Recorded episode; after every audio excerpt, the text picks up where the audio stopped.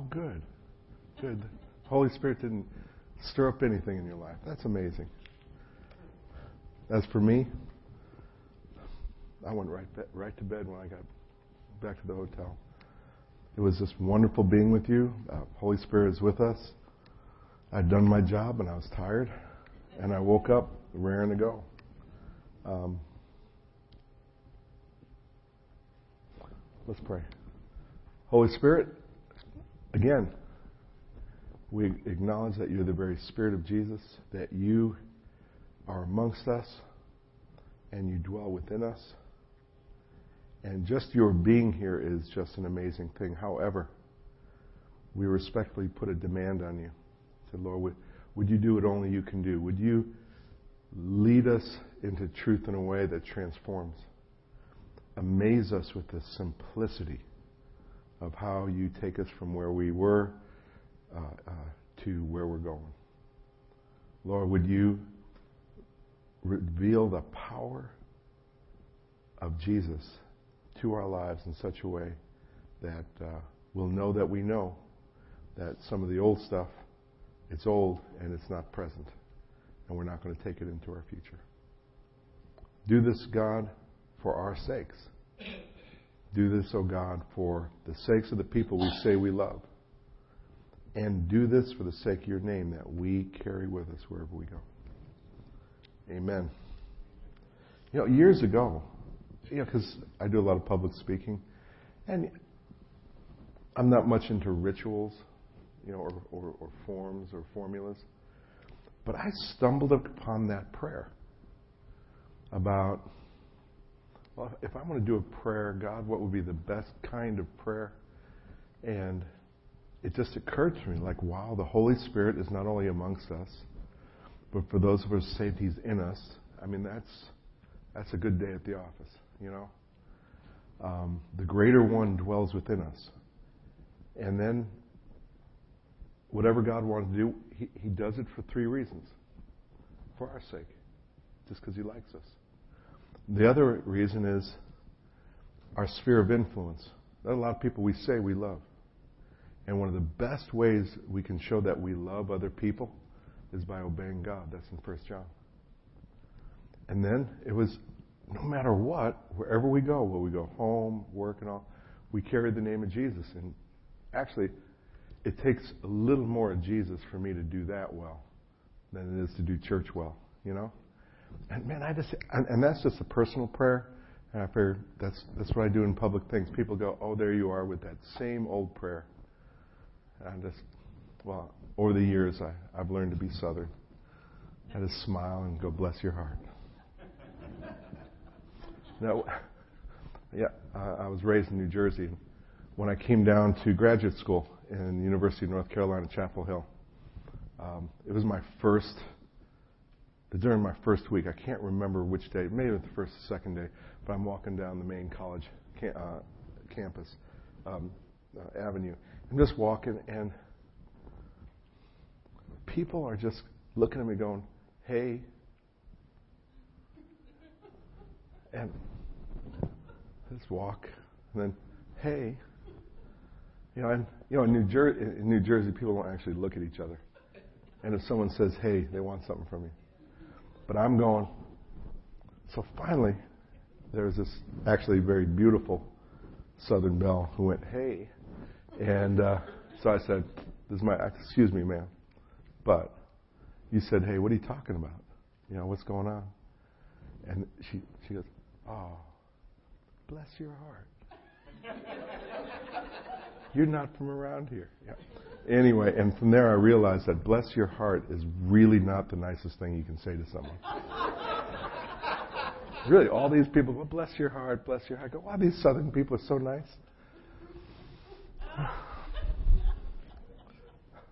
Help me, Jesus. Okay, here's what we did yesterday, last night. The, the main thing is we allowed the Holy Spirit to identify strongholds, areas in our lives that, so long as we let them remain untouched, they will have a limiting impact on our lives, our ministries, and our influence. And you know, we, you know, God can do anything, but He didn't do everything last night. He just, and that's okay. But what we did do is we surrendered those territories. We surrendered those those, those strongholds. Said, God, these areas here, I surrender them to. Please forgive me. We just got the ball rolling. those three areas again, uh, just basic strongholds of. Um, excuse me. I have a frog in my throat. There's idolatry, and especially in the area of self centeredness. Uh, even our. Have you ever noticed that sometimes our Christianity can become an idol? We can actually think we're doing better than the next guy. You know, I'm doing good. You know, God loves me more and all that. There's something about things that actually replace or compete with the real Jesus.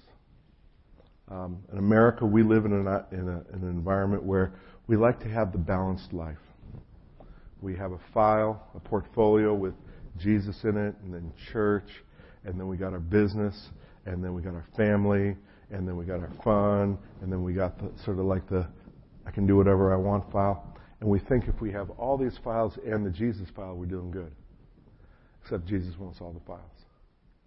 And all these, it's not so much the other files are bad, but our relationship to them competes with how we relate to Jesus. Okay? Anyway, so there's idolatry, and that would include false religions, uh, sexual sin, enough said. Um, you know, of all the things that God's really clear on, He's probably one of the clearest in the area of sexual sin. It's like, if you're married, have at it. Go.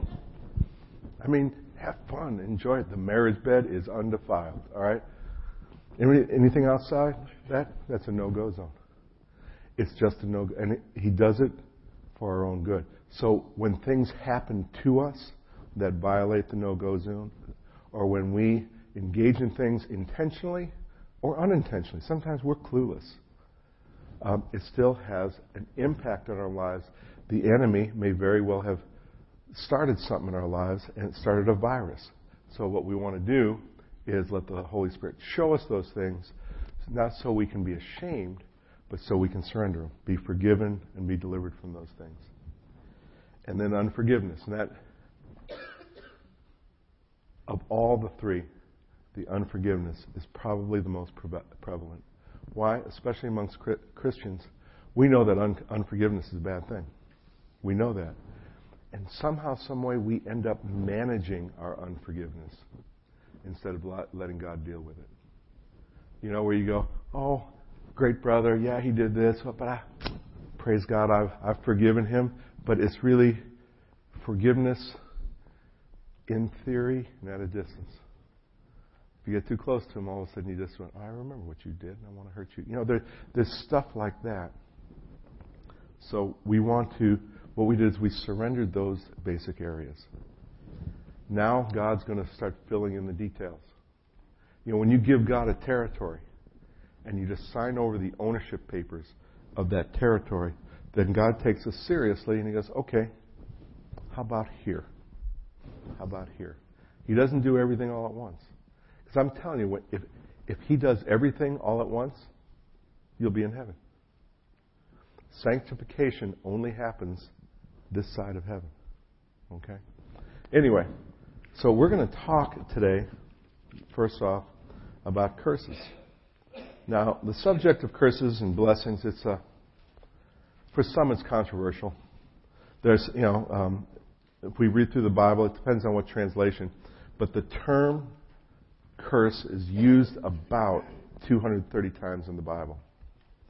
And the word blessing is used about, give or take a few, 410 times. And then this doesn't count the, the, the number of times when a curse or a blessing is spoken. I mean, in, in, the Bible, there's a lot of, and may the Lord, and then fill in the blank. Whatever follows is either going to be a blessing, it's going to be a curse.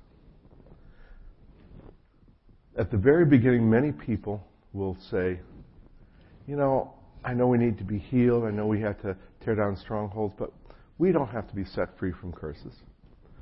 And, and here's the reason. Well, Jesus was a curse for us. He took the curse for us. There, there, there, we're, we, we no longer have curses operating in our lives because of what Jesus did. And I want to dispel that idea with just a little bit of theology. Okay? Well, we've been doing a lot of theology, but it, I've been sneaking it in. Um, we all know that Jesus died for everybody's sins, right? D- Jesus died, not only died for everybody's sins, but he made actual provision for the forgiveness of all sins, of all people across all time, right? Does that mean we don't sin? Does that mean we don't need forgiveness? No. Okay? What Jesus did, he, he provided incredible provision for all people. The issue is whether or not we will access and experience that provision.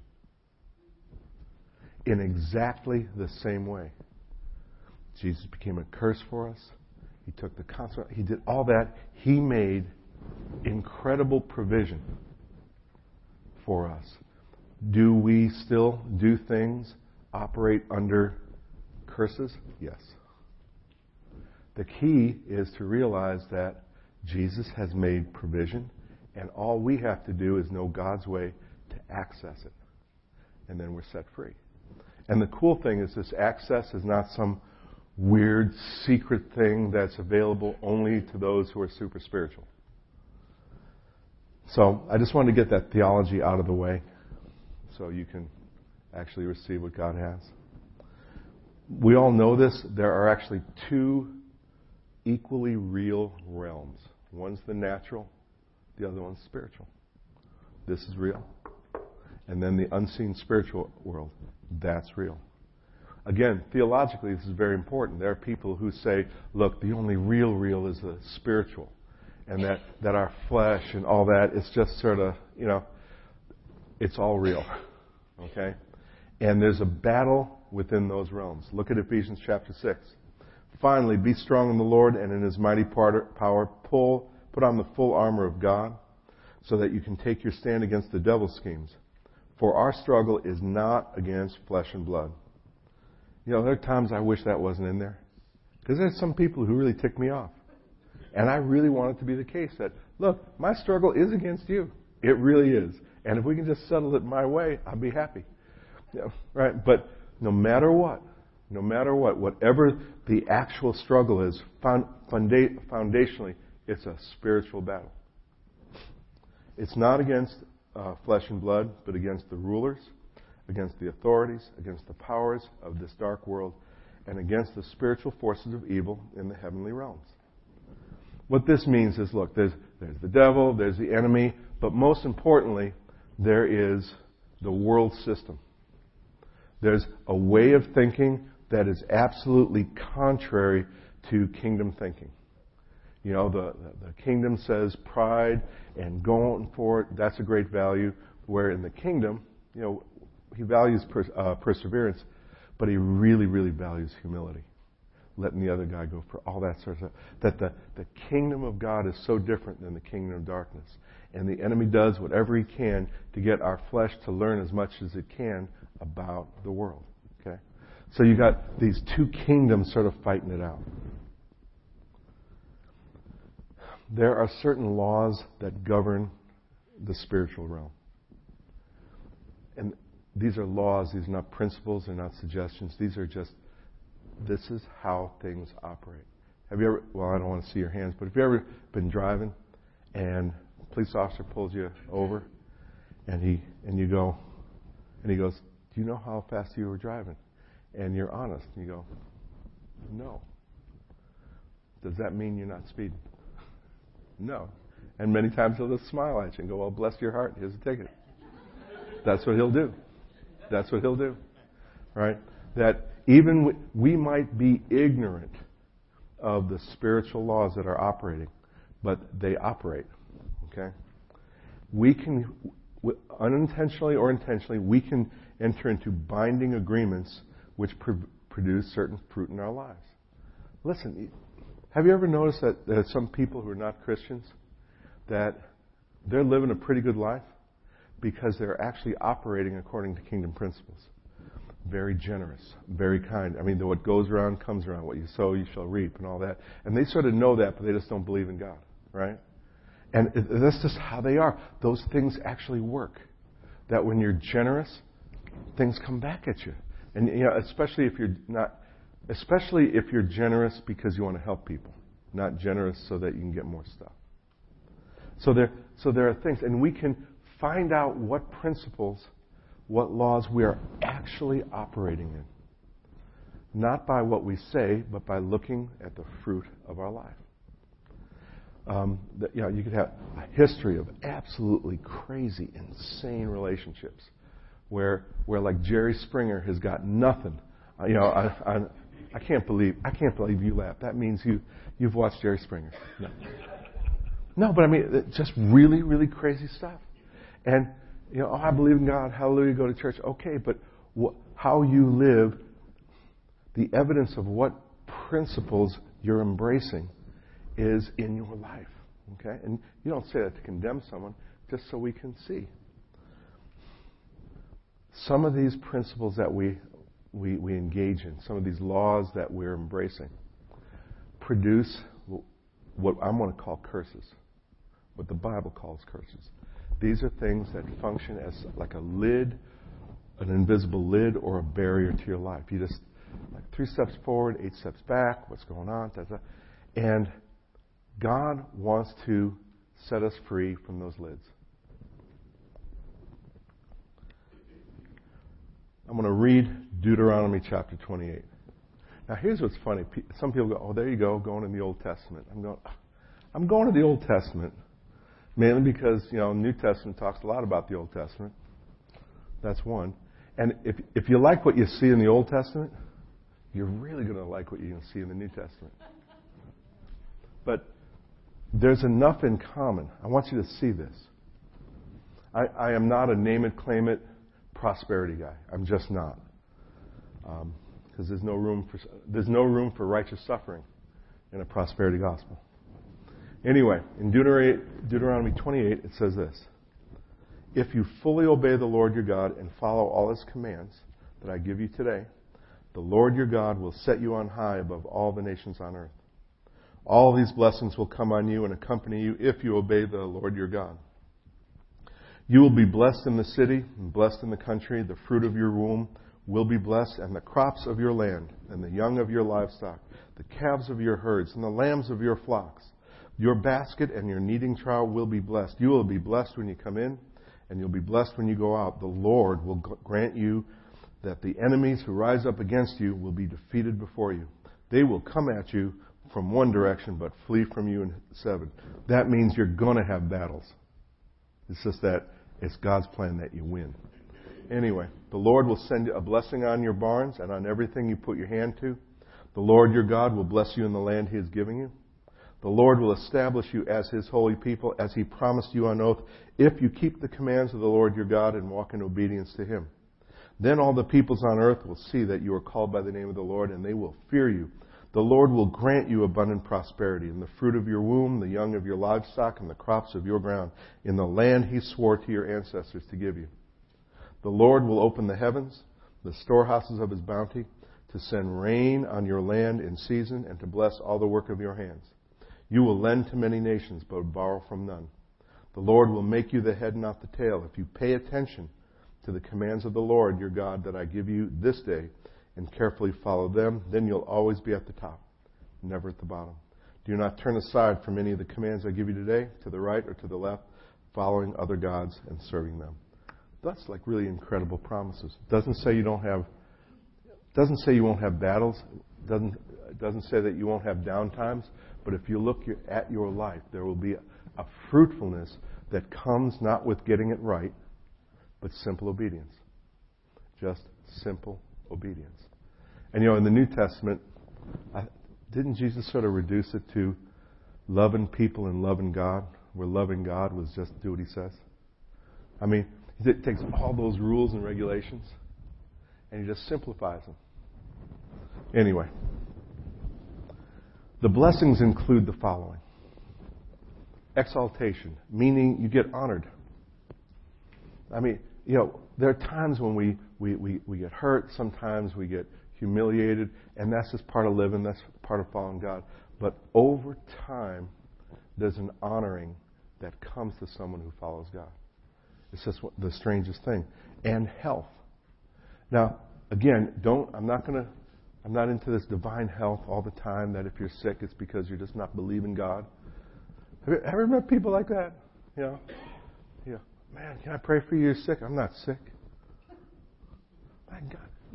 The stuff coming out of your nose has made your shoes disgusting. Of course you're sick.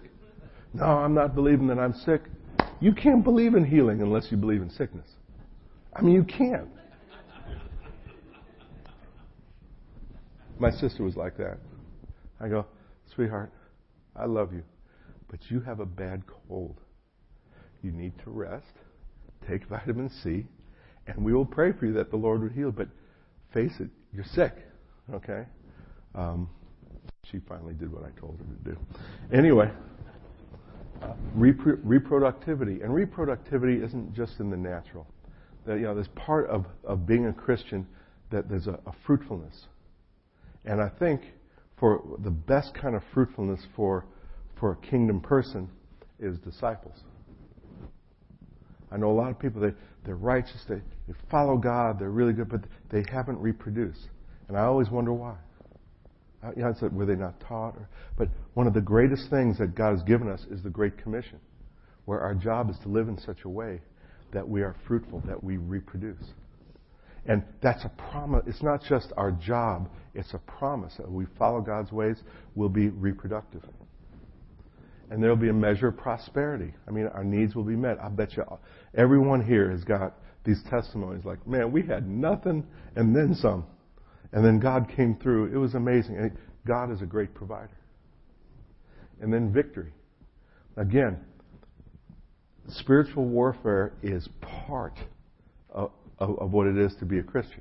You're going to have battles. The idea that when you get born again, you know, you, you come into this little nursery and you're nurtured until you're strong enough to fight battles. Oh, please. You get born again, you are dropped into a war zone. I mean, from the get. And God says, as we follow Him, we will have some battles. We may get, we get, may get nicked here and there, but in the end, we win and the enemy loses.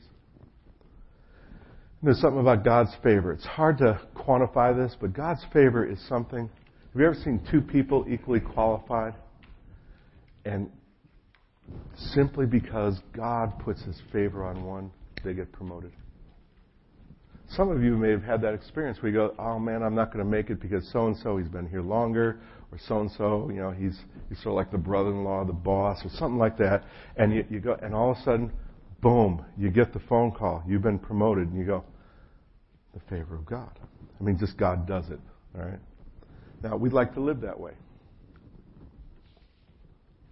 But then sometimes it doesn't happen, or we, over time we realize that the fruit in our life doesn't look like some of the promises of God. Again, and I'm sharing this not to say, hey man, you got bad fruit in your life, it's really bad being you. I can't believe you're. No, this is, this is where we can actually see where we are and the areas where we're not nearly as fruitful or as free as we believe we need to be, that's where we inter- interact with God. That's where we let God do some really cool things. Now, curses are a different thing. They're these lids, no matter what you do, no matter what you do, you find yourself being humiliated. I just, I just know people who live with the expectation that no matter what they do, they will eventually be humiliated and rejected. They live with that expectation barrenness. Now, again, you know, some people, you know, they, they haven't been able to have children. Um, but I'm also talking about spiritual barrenness. I know, I know people who, they have this idea, they, they want to have disciples, but every time they try to disciple some, someone, the people they're discipling, they just run. Why is that? You know, they, or they get mad. It's just not working. You, you teach and teach and teach as nobody's getting it, and you start noticing, gosh, I don't have nearly the kind of, a fruitfulness that I want or I expect. Uh, if there's a history, if you look, um, mental or physical breakdowns or family breakdowns, and I think many times I, I make fun of Jerry Springer, but Jerry Springer is really sort of like a prophetic sign. For those of you who don't know what Jerry Springer is, don't watch it, okay? But it's the craziest thing, and it's real. This, you know, it's hyped, but it's real. Absolutely dysfunctional families. I mean, the most weird things, but this happens all the time, and it's more and more and more and more becoming the norm. That people, you know, people are no longer going, man, I wish I had a mom and dad who loved each other and all. They, they don't even think like that. They're sitting there going, well, of the three daddies and the four mamas I got, you know, we have really great Christmases. You know, all the presents from, and you go, wait a second, your frame of reference is completely gone. You, can, you live your life with the expectation and realization of failure and defeat. You go forward, but you know you're going to lose. You're always walking around oppressed. Poverty is a norm. I mean, I, I could just go on and on about God provides for his children.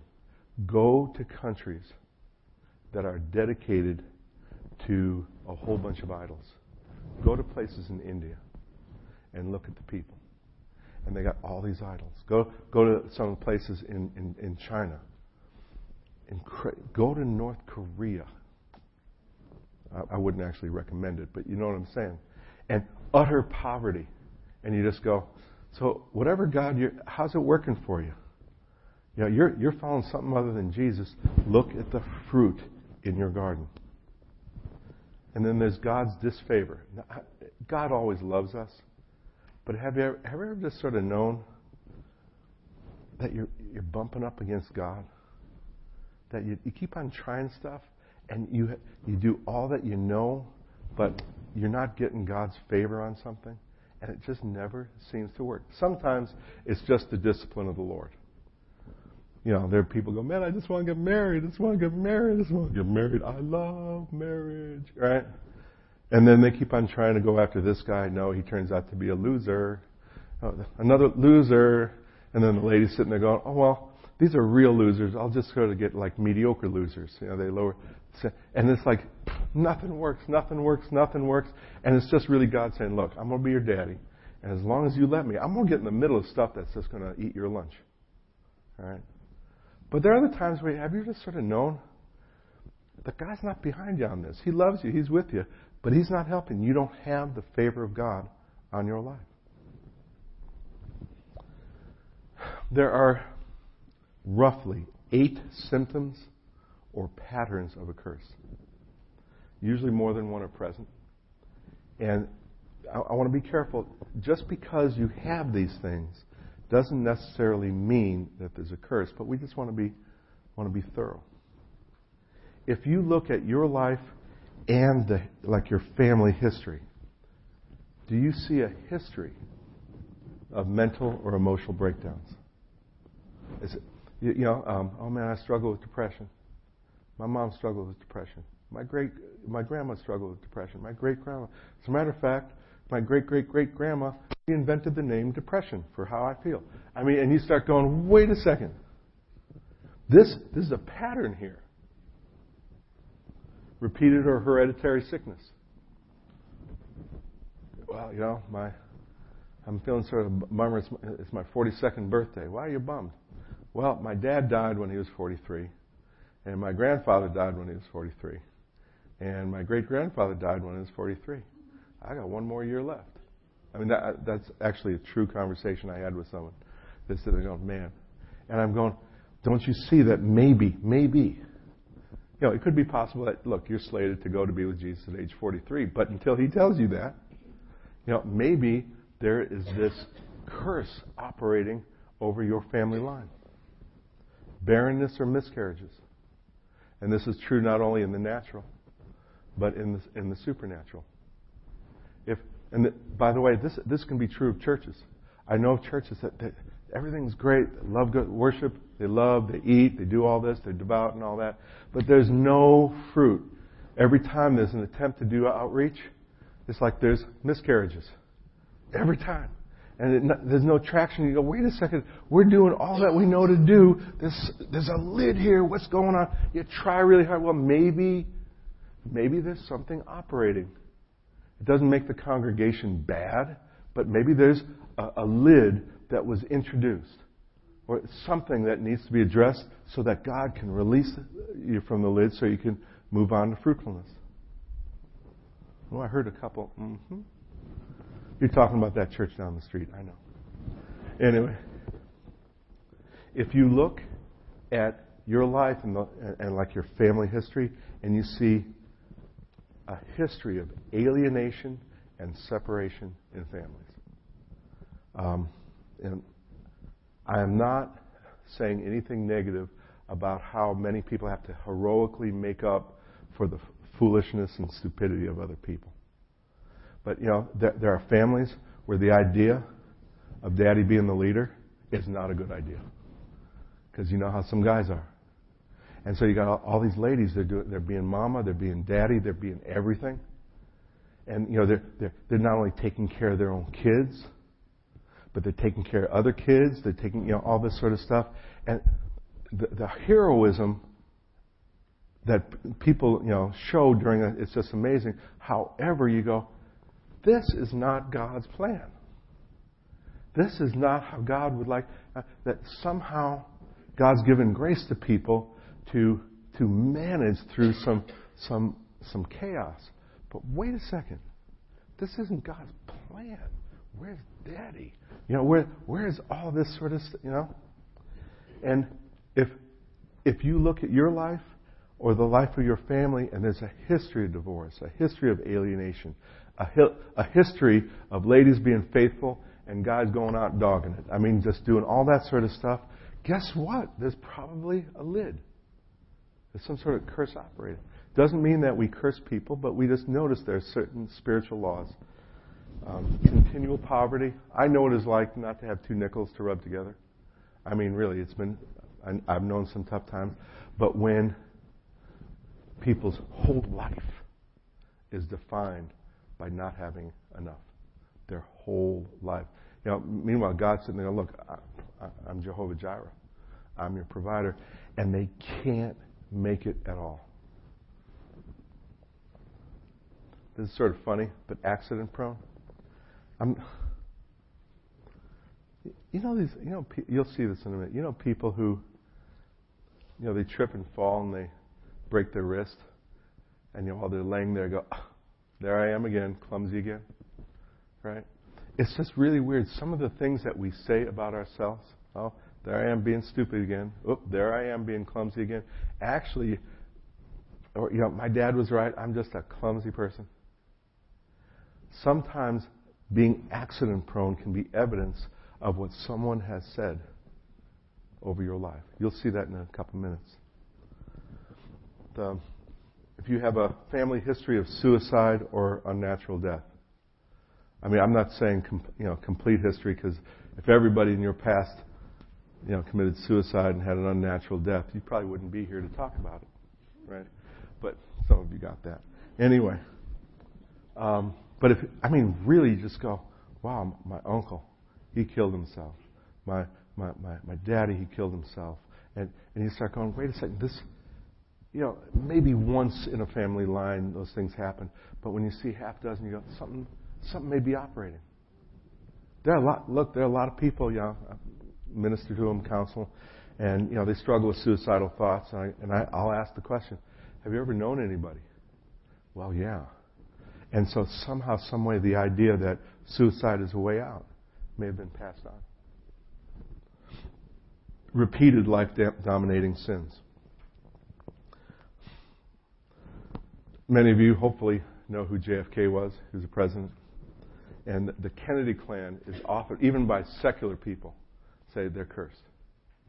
Because JFK, he was assassinated. Robert, he was assassinated. Ted Kennedy, had all these problems. It was just, and the sons, just mess after mess after mess. Very, very prominent, very, very passionate, very, very effective as leaders in, in their own right. However, they just met horrible. And you start looking back. There's a guy named Joseph P. Kennedy. He was the patriarch of this whole thing. And back in the, those days, to be a real man, you had to have a lot of money, a good wife, great kids, a lot of women. And he promoted that lifestyle. He taught his boys how to live that lifestyle. Just imagine whether that's like, son, here, come, I'm going to take you to a high class brothel. Okay? I mean, that's what he would do. And so his boys ended up living out that thing that their dad started, and each of them met. So you, you just see that there's a history of life dominating sins that produce, you know. And we see things like that today. There's some really good men, but they keep on going, well, honey, I really love you, but I need that other kind of woman. Or just all that sort of stuff. Or, you know, every time I get angry, I really need to bust you. You know, sorry, because that's what my dad did, and that's what my grandfather did. And you just see there's a history of life dominating sins that are passed on from generation to generation. And singing a really good spiritual song may give you hope that God will set you free from those things, but the song itself won't do it. What God wants us to do is see the fruit, see what's actually operating in our lives, understand where it came from, and then interact with God so God can do what only God can do to remove the lid. Okay? So we're going to talk about there's at least five different sources of a curse. Five different sources of a lid. One is uh, uh, generational. In Exodus chapter 34. And he passed in front of Moses, proclaiming, The Lord, the Lord, the compassionate and gracious God, slow to anger, abounding in love and faithfulness, maintaining love to thousands, and forgiving wickedness, rebellion, and sin Yet he does not leave the guilty unpunished. He punishes the children and their children for the sin of the fathers to the third and fourth generation. I mean, it's just an amazing thing. It just blows my mind. You know, you tell a guy, man, you really shouldn't do that. Man, it's just about me. I'm just, you know, I really shouldn't do it, but God loves me. Wait a second, don't you see that when you do this, the people that you say you love are going to be affected by that? Your wife's going to be affected by it. Your kids, your grandbabies, your great can be affected by what you do. When there's an untouched propensity to sin. When I say untouched, I mean untouched. Look, Jesus had to die for everybody here, even Pastor Willie, which I can't believe. I mean, he's, he's the nicest guy, but really one of the nicest men I've ever met. But Jesus had to die even for him. This is not, let's talk about sin in such a way that we're surprised and horrified. Uh uh-uh. uh Let's talk about sin and what God wants to do with it. When there's an untouched propensity to sin, it's handed down to um, through our spheres of influence. Again, Freemasonry is, in the, especially in the southeast, is a big deal. You probably know a lot of people who are involved in Freemasonry. Good people, upstanding people. They even go to church, right? But you know what drives them? Being good enough. It is one of the deeply, most, most deeply demonic legalisms that I, have known, I have ministered to people who, no matter what they do, they never feel good enough, and I'll ask the question, were you involved in Freemasonry, or were your father? And they'll go, why, yes, my dad. Well, did you know? No, I didn't know that. Oh, so that lid over my life was given to me by my dad? Yeah. And then the guy, I remember this one guy, Brian, he's, he was so mad. Oh, my dad. And I said, see, you know how you get free of that lid? Forgive your dad.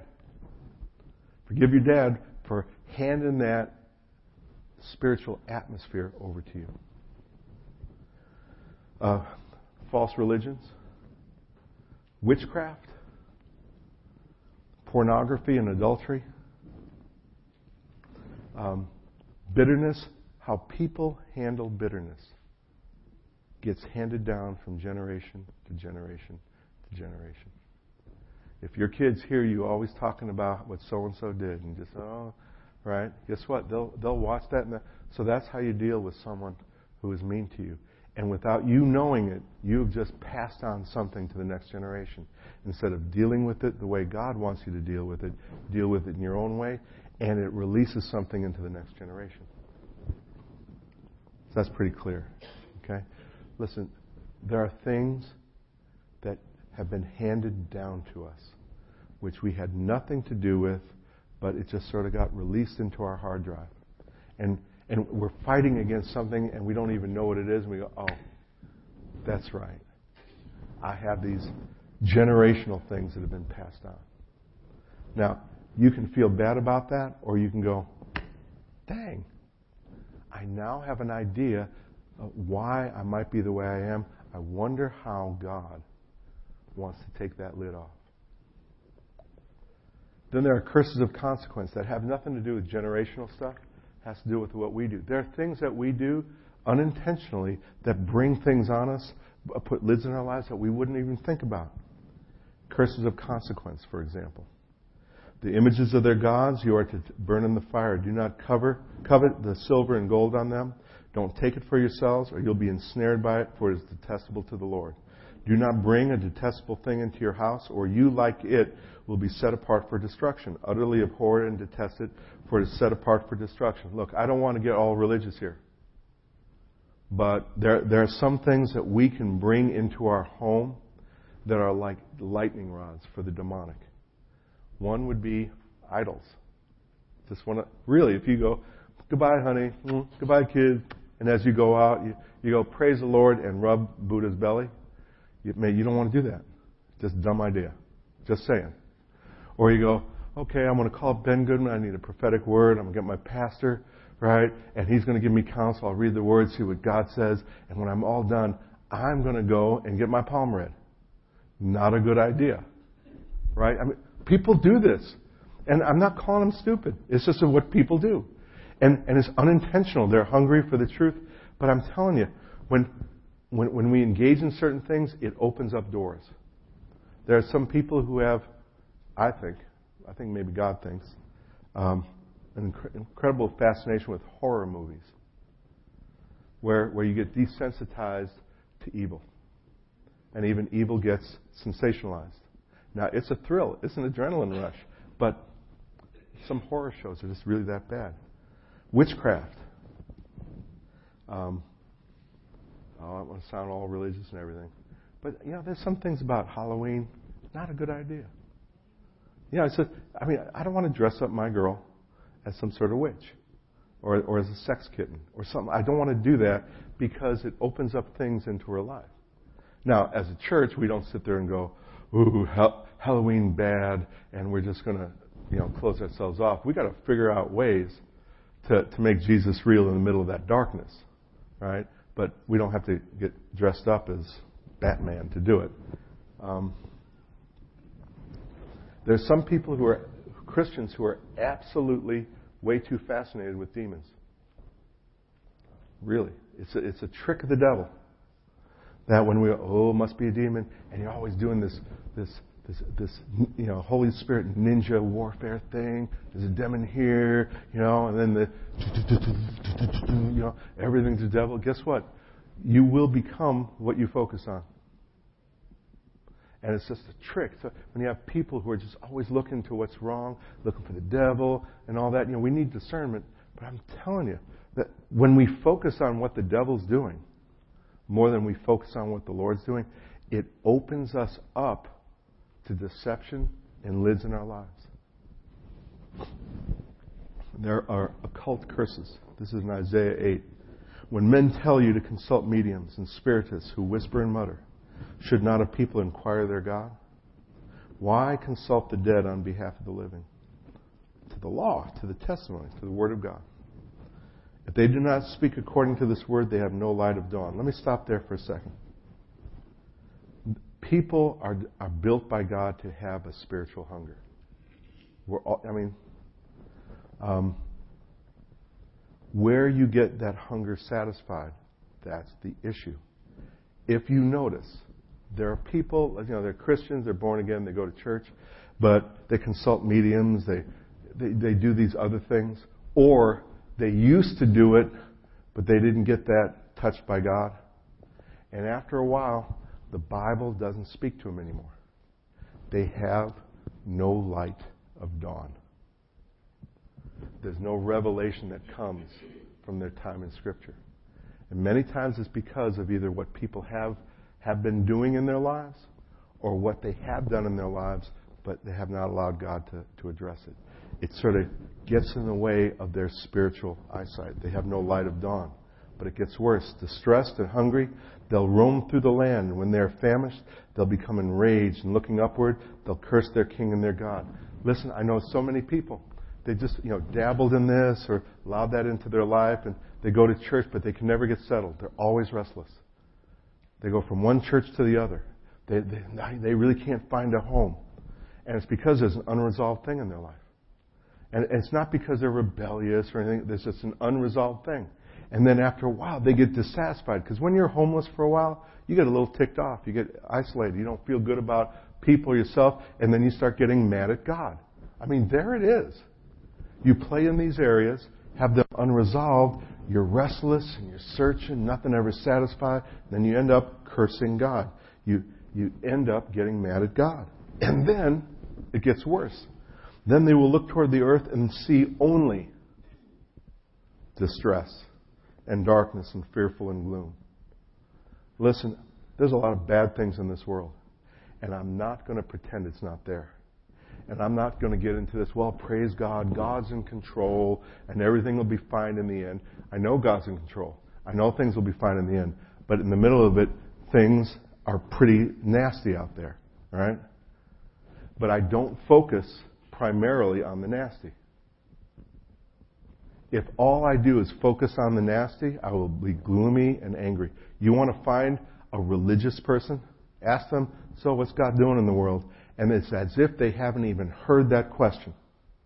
They just talk about how bad the politicians are, how bad this is, how bad this, and I'm just going, oh. I mean, the diagnosis is so clear.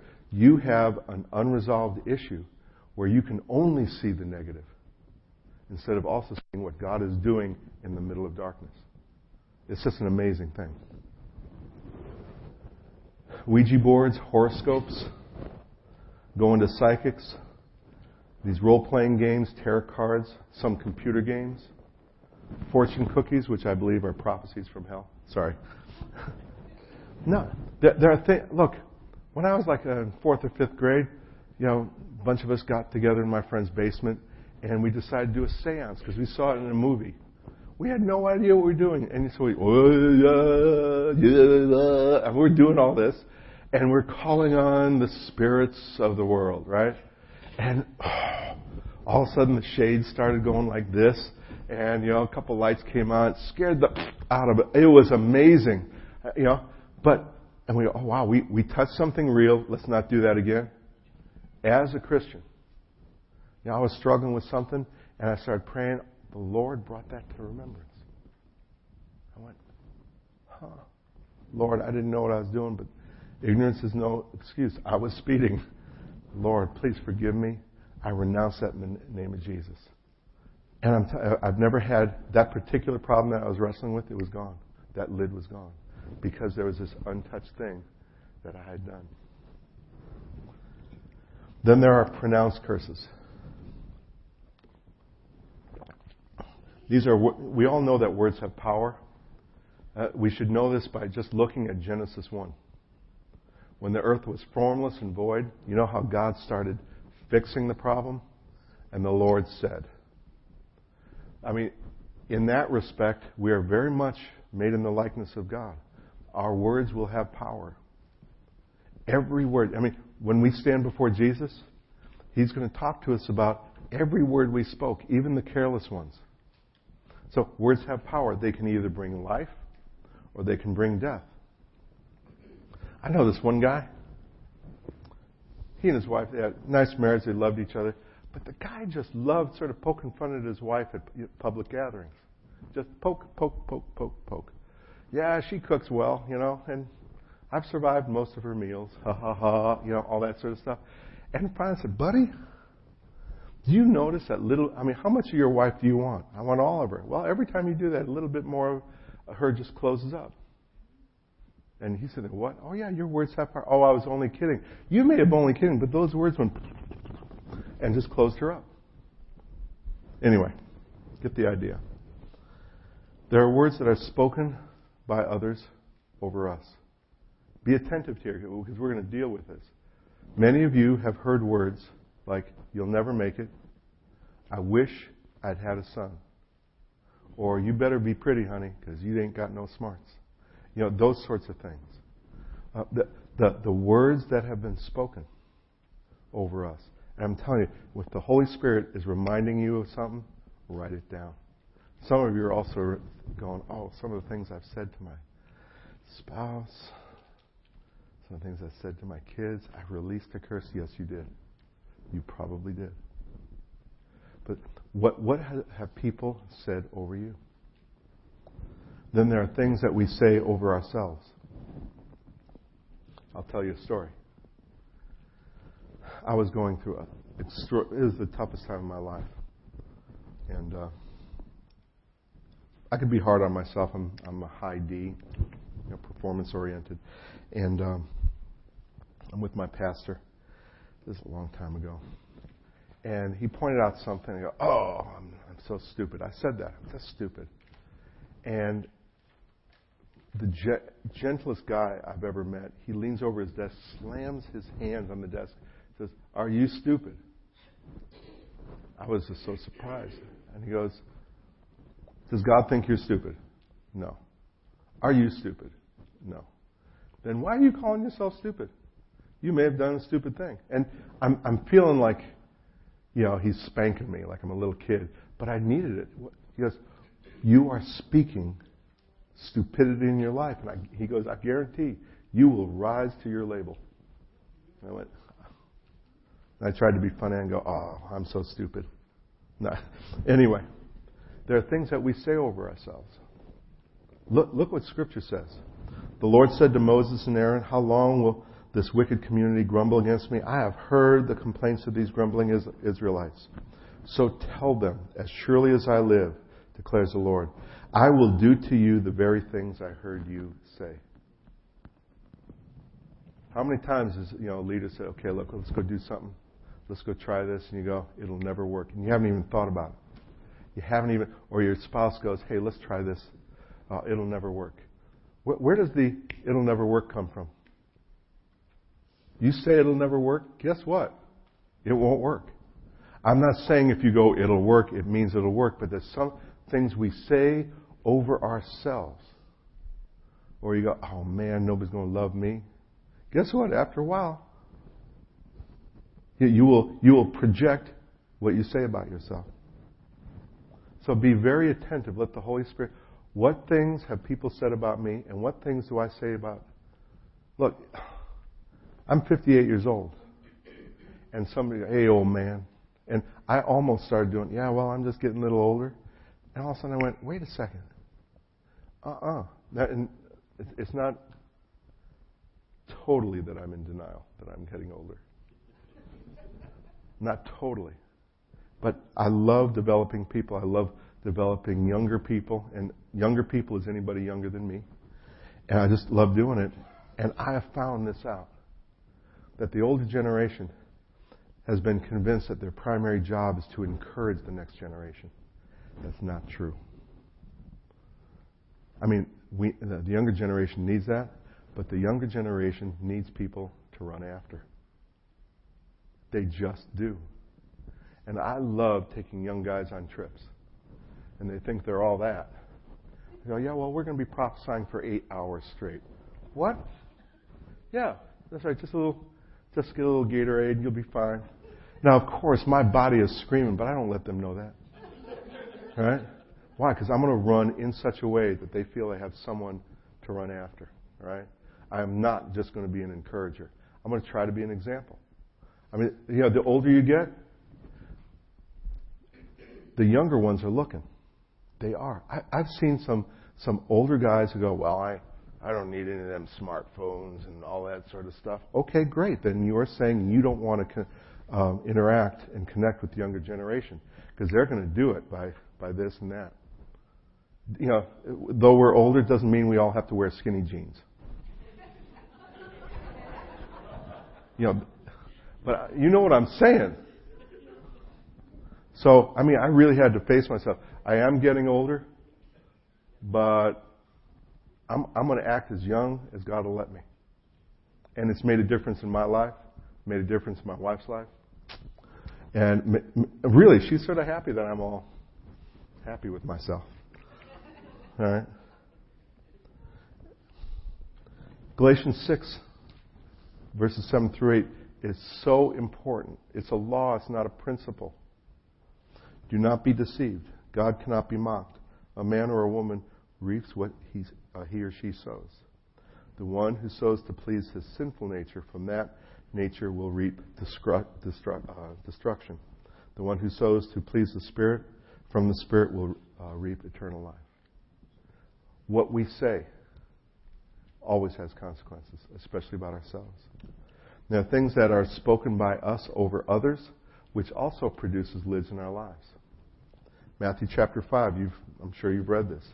Jesus, said, You've heard it said to people long ago, don't murder, and anyone who murders will be subject to judgment. Well, that's true.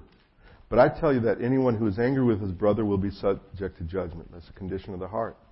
Anyone who says to his brother, Raca, that's not a nice thing to call someone, is answerable to the Sanhedrin. But anyone who says, you fool, will be in danger of the fire of hell. Jesus sitting there going, wait a second, you don't understand this. The words you say can have either positive or negative consequences. And if you say hellish words, you should pay attention to that.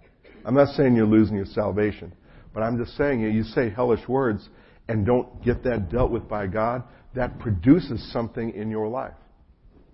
In Psalm 109, this is David offering a prayer to God. This isn't a particularly Christian prayer, okay?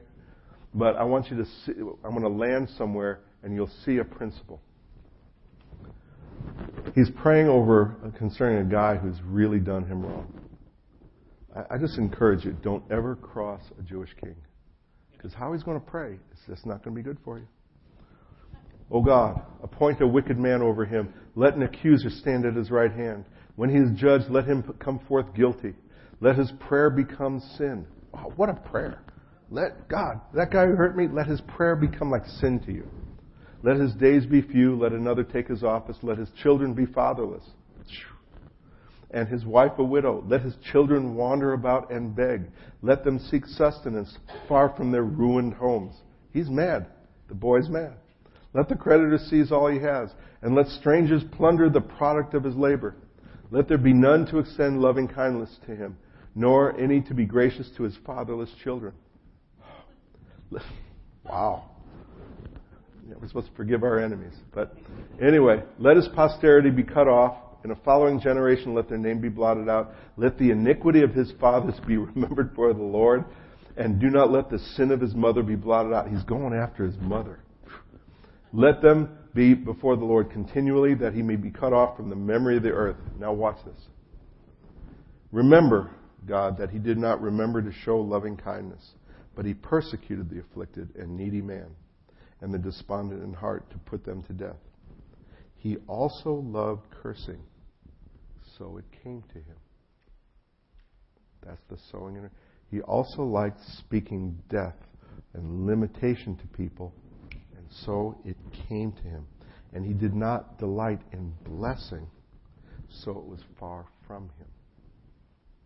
But he clothed himself with cursing as with his garment. How we talk about people to their face and when they're not around has impact on our own lives. If you do the gossip thing, always cutting on people, I guarantee people will be talking about you. Or at the very least, you'll always be afraid of what people might be saying about you. It's just an amazing thing. There's some, when, we, when we speak limitation or curse or criticism and all that, we're sowing into our own lives. So, that's where curses come from. What do you do with it? I just want you to see this. God shows us the source of curses. He shows us some symptoms. And He doesn't do it just so we have a greater understanding of how depraved we are and how much trouble we're in. God shows these things so that we might be more willing to deal with these things in His way. Scripture says He does all things well. Here's how you take steps to freedom from curses. Just for the heck of it. Anybody, anybody have any lids?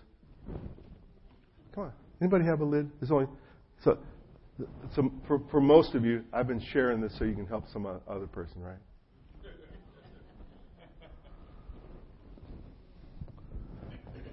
First is confess, agree, talk to God, say, God, this is a lid. I believe this is a lid. Confess the revealed sin, your own sins, and the sins of your forefathers, your, your ancestors, maybe your parents, your grandparents, or maybe you have adoptive parents. And you go, man, maybe they. Okay? Then forgive anyone involved in any of these sins.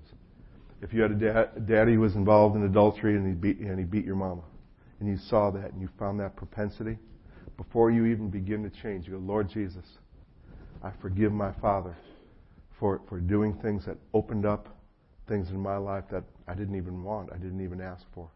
In the name of Jesus, I forgive him. I ask that you bless him. And God, as for me, I renounce that pattern that was handed down to me. That's what you do. Of course, uh, and forgive me for repeating that thing, but we want to break the power of what was handed down to you. Renounce any and all conne- connections with the occult or other demonic realms of practices. If you know people in your family, you know, did voodoo and all that sort of stuff, and you, did, Lord, in the name of Jesus, I forgive them. God, and if they're alive, would you please forgive them? And God, I, th- those practices, I said, thus far, no for, uh, further. I renounce those things in the name of Jesus. I choose never to have any any part in that. God, I want to know your ways, not the ways of the enemy. Just renounce.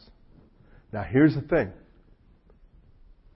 That lid that you have, Jesus made provision for it. That lid is attached to you. I want you to get the picture. When you ask for forgiveness for what you've done, when you forgive others for what they've handed to you, what you're doing is you're sort of cutting the adhesions, right? And when you've done that, then you're in a place to transfer the curse to where it belongs. See, Jesus, see this lid? It's now yours. This lid is now yours. I've done my part. Now it's yours. And what he does, he will take the curse and then he will bless you. In the place where you have had a lid the Lord Jesus will teach you how to follow Him in such a way where you will experience increasing blessing in the place where there's been a lid. You may have to learn a few new tricks, do things differently than you used to. May have to hold on to your tongue just a little bit more than you had before. But that's okay. Here's oh by the way, here's something about the tongue. Isn't it a killer? How God will tell us what he wants us to do and then he says, you know, you all can't do it. God says, you know, if you really want to be mature, if you really want to be mature, listen James, control your tongue. And then a couple verses down, he goes, but no man can control the tongue. Think about that. What are you going to do with that? God, I want to be a mature Christian, fruitful and all that. Okay, I'll control my tongue. You're saying I can't control my tongue. Thank you, God. You may not be able to control your uh, tongue. Holy Spirit can. I was at a Assembly God church in Hammond, Indiana. Great church, absolutely wonderful church. Everything's moving, but they had that, you know, that, that background communication system that churches have. Everybody goes, praise God, love you, brother. And then, you know, it's sort of like a gossip column behind. And it was my first time there, and I just realized what was going on. So we had this little time of ministry. And I closed my eyes, and I had this picture you know, um, so I said, look, I really believe God wants us to bring our tongues to the altar, right? Because, and you saw these people going, ooh, you know, dirty carpet. I mean, that's what they were thinking. I go, no, no, no, no, listen. And I, I, I shared what I, what I saw, and they went, oh, yeah, that's how we do things. We play church, and then we talk about it afterwards in different ways. I go, why don't we all just surrender our tongue to the Holy Spirit.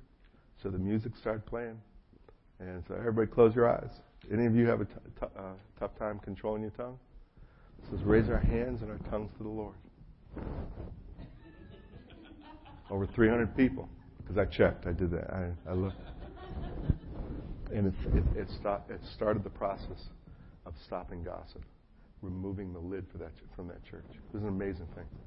Anyway, so That's all you got to do. Y'all want to do that for about 10, 15 minutes? All right? On your mark, get set, find a place. Go, just go find a place so we can do business with God. You don't have to sit next to someone. We want to transfer those lids to you, and we want to do it your way. Lord Jesus, would you show us any generational curses? Any things that we're experiencing that we can look and go, oh, this may have been handed down. I'm even, I've, I've even seen some men who just, they have, they have seen weak men in their lives and they thought to be a, a good man they had to be weak and, you know, not to lead. That in, in effect, they've seen emasculated examples and they just sort of allowed themselves to be emasculated. Or if there, there's just ways of dealing with things, any generational things. Even some ladies that, you know, their mama said, look, honey, you can't depend on men because you know how men are. You're just going to have to be tough. You're going to have to be mean. You have to do all this sort of stuff.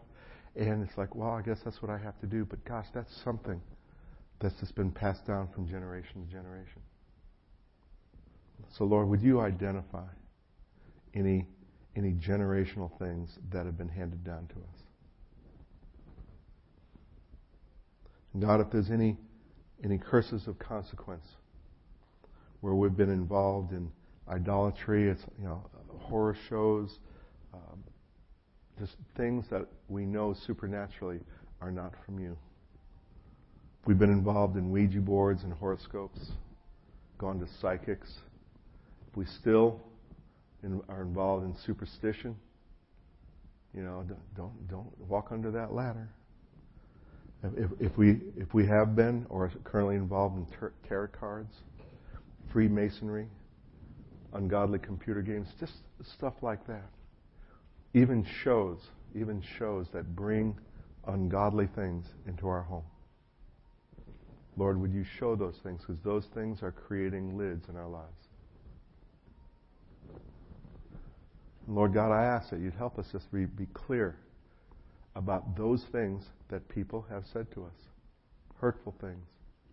Some, some that they meant, some that they didn't even know were hurtful. And God, I ask that you would show us some of the things we say about ourselves.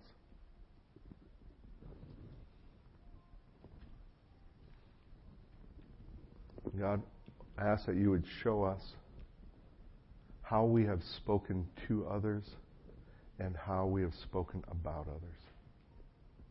Would you please show that, God? Show us where we have used our tongue not to bring life, but to bring death.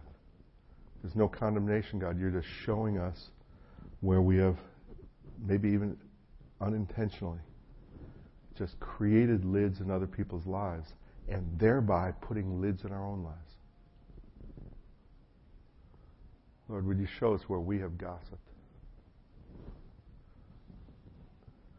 Where we have listened to and believed accusation and talked about it before we got all the facts.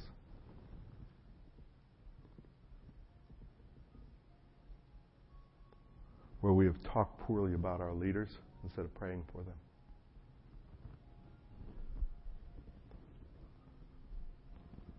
So spend a few minutes just getting clear on these things. And then, as they say, just do business with God. Where you go, God, my father did this. I believe he opened the door here. Lord, I forgive him. Forgive me for perpetuating it. In the name of Jesus, I say, thus far no more. I renounce it. God, this lid I give to you. And God, I choose for you to build something new, to bless me in a place where a lid has been um, dominating my life. Pay special attention to what people have said to you and just say, Lord, I forgive them for what they said to me. I forgive them. Forgive me for for believing those things. Forgive me for living out those things that other people said. Man, there's some young ladies. They they do some dumb things when they're young, and then it gets out that they, you know, gave themselves over in an ungodly way. And then, it, you know, well, they're, they're trash. They're a whore. They're, they're easy. They're loose. And it, it wasn't true. They just did something stupid one night. But because of the reputation, because of what people, uh, someone said, well, I might as well live up to what everybody thinks. Lord, would you show us how to forgive those who have said things about us that were just not true? And would you help, God, would you forgive us for living in accordance with those things? God, show us how we have spoken to and about people in a way that didn't bring life. We ask now that, God, when we've spoken bad to or about other people, we stand now we say, God, would you heal those that we have hurt? Would you make up for what we've taken from them by our words? But as for us, God, we, we ask for a, we ask for mercy, and uh, you would just turn it around, that you would forgive us for how we have spoken to and about people.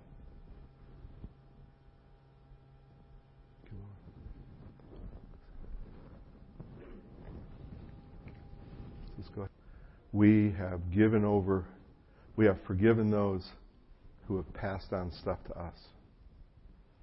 We have forgiven them, and we have asked for your forgiveness for our continuation of those things.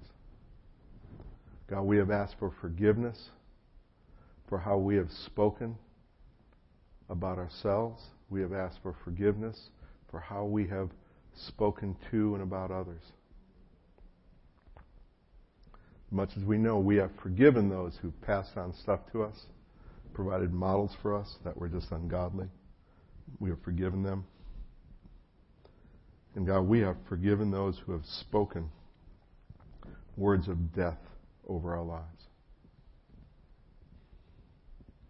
That's a good place to be. We have loosened the hold of those lids in our lives.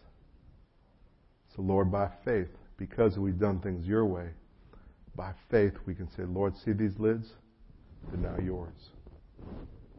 They are now yours.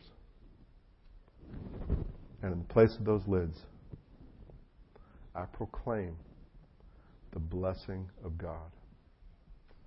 In the place of those lids, I proclaim, I release the blessing and the life and the hope and the freedom of God. You are free to build new things where the enemy has just said a no construction zone. In the name of Jesus, we bless you. We bless those areas which have been under those curses. We bless them. We speak the favor of God, the life of God, the supernatural life of God. That is what we plant into that ground that has been made dry by those lids.